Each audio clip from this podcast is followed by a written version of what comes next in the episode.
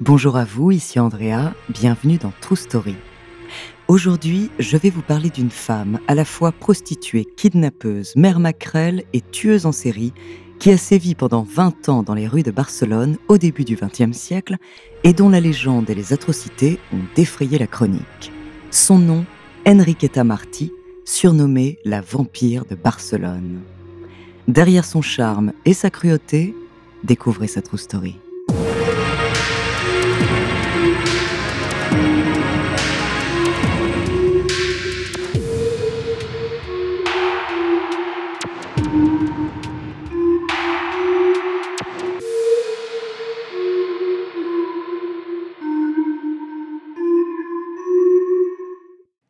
Attention, cet épisode contient des références à des violences physiques sur des enfants qui pourraient heurter la sensibilité des plus jeunes. Avant de commencer à vous raconter cette histoire extraordinaire, laissez-moi vous présenter notre partenaire. Au 29 de la rue Joaquín Costa, dans le quartier du Raval à Barcelone, c'est l'effroi en ce beau jour de février 1912 quand la police pénètre dans l'appartement de Enriqueta Martí.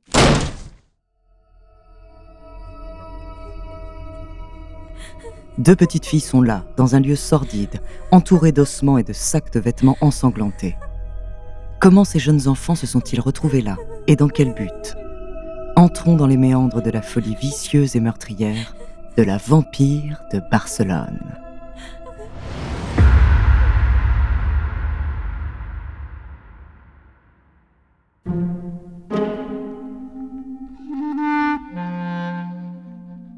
Celle que l'on dénomme ainsi est née dans une famille modeste de Sant Feliu de Llobregat, petite ville de Catalogne, avant de s'exiler dans la grande ville voisine, Barcelone. Regard noir et intense, chevelure brune et bouclée, Enriqueta Martí est ravissante. C'est d'ailleurs ce qui lui fait dire que sa beauté peut lui rapporter gros. Bien plus en tout cas que ses premiers métiers de servante et de nourrice. C'est ainsi qu'elle commence à vendre ses charmes sur le port puis dans les maisons closes du quartier de Raval. Et ce n'est pas un mariage qui lui fait changer de métier. En effet, à l'âge de 27 ans, Enriqueta prend pour époux un peintre, Juan Pujalo.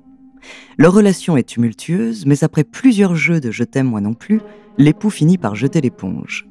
Celle qu'il décrira plus tard comme fausse, incertaine, étrange et imprévisible lui échappe complètement par sa manière de vivre, et ça, il ne peut le comprendre car c'est une femme aux mille facettes et à la double vie.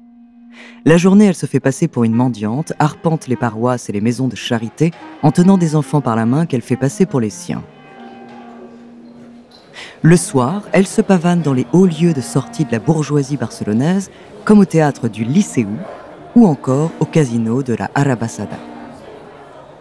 Et là où cette double vie fusionne, c'est dans l'un des lieux les plus sordides de Barcelone, sa maison close très particulière. Voilà comment Enriqueta procède auprès des petits. Posément, elle repère ses proies dans les quartiers pauvres de la ville, elle s'approche des enfants, les rassure, leur promet un avenir meilleur à ses côtés et s'assure que leur famille est démunie. Cet avenir qu'elle leur promet, c'est en réalité de se retrouver dans la bien sinistre adresse de sa maison close du quartier de Raval. Ouvrir la porte de ce lieu, c'est ouvrir la porte de l'horreur. Des enfants de tous les âges sont là, des petites filles, des petits garçons, offerts en pâture aux prédateurs pédocriminels des milieux fortunés et sans scrupules de Barcelone. C'est d'ailleurs grâce à ce réseau solide de la bourgeoisie de la ville qu'elle se trouve à l'abri des accusations, elle qui en sait trop sur les mœurs perverses. En 1909, d'ailleurs, elle est arrêtée et accusée d'être la tenancière d'un bordel d'enfants de 3 à 14 ans. Mais ce jour-là, un jeune homme d'une riche famille est arrêté avec elle. Ce dernier réussit alors à faire jouer ses contacts pour que le dossier de Enriqueta se perde dans le système judiciaire et bureaucratique. Elle n'est jamais jugée. La voilà donc libre de continuer à sévir.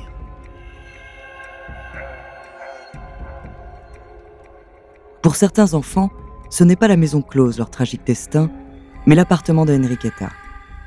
Ce lieu est celui d'un laboratoire diabolique. La vampire s'invente sorcière et assassine les enfants pour fabriquer des remèdes médicinaux qui sont supposés éloigner la tuberculose, une maladie incurable à l'époque et qui effraie ses riches clients. Les petits sont donc tués au couteau et dépecés. Commence alors la fabrication de la potion, mélanger le sang, la graisse, les os réduits en poudre et les cheveux, et obtenir des onguents et des cataplasmes à vendre à prix d'or aux populations fortunées de Barcelone. Voilà son autre sinistre commerce. Mais voici qu'un jour, elle commet l'erreur qui l'a conduite à sa perte, et bien heureusement à l'arrêt de ses diaboliques pratiques. Confiante en ses relations, elle kidnappe une fillette sur un coup de tête sans avoir d'abord effectué ses habituels travaux d'approche où elle gagne la confiance de l'enfant et vérifie qu'elle soit d'une famille en perdition. Cette jeune enfant, c'est Teresita, et cette fois-ci, ses parents s'alarment immédiatement de sa disparition.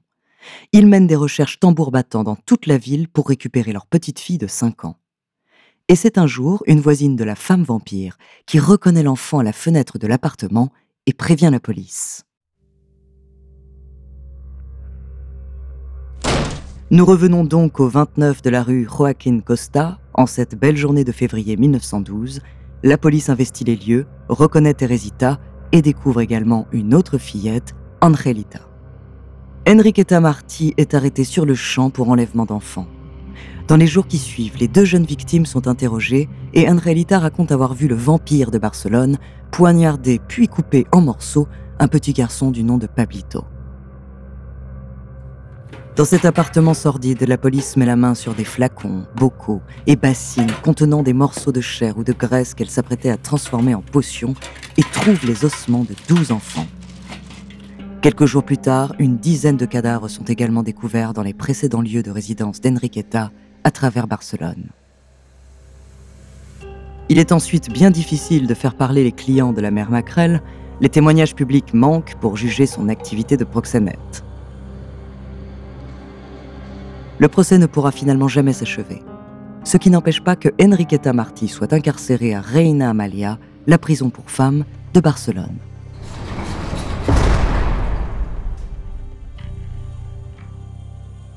En 1913, alors que l'opinion publique est encore sous le choc de toute cette horreur qu'elle a infligée aux habitants de Barcelone, que la coupable a avoué ses crimes en prison sans l'ombre d'un regret, la vampire de Barcelone est retrouvée morte dans sa cellule.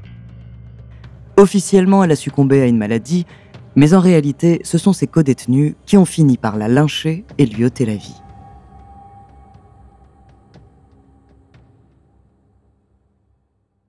Enriqueta Martí aura peut-être été la tueuse en série la plus meurtrière d'Espagne, car ses secrets ont été bien gardés. On peut imaginer que sa folie a touché d'autres enfants. Elle emporte avec elle la liste de ses clients qui ont cautionné et profité de ses pratiques sans le moindre scrupule.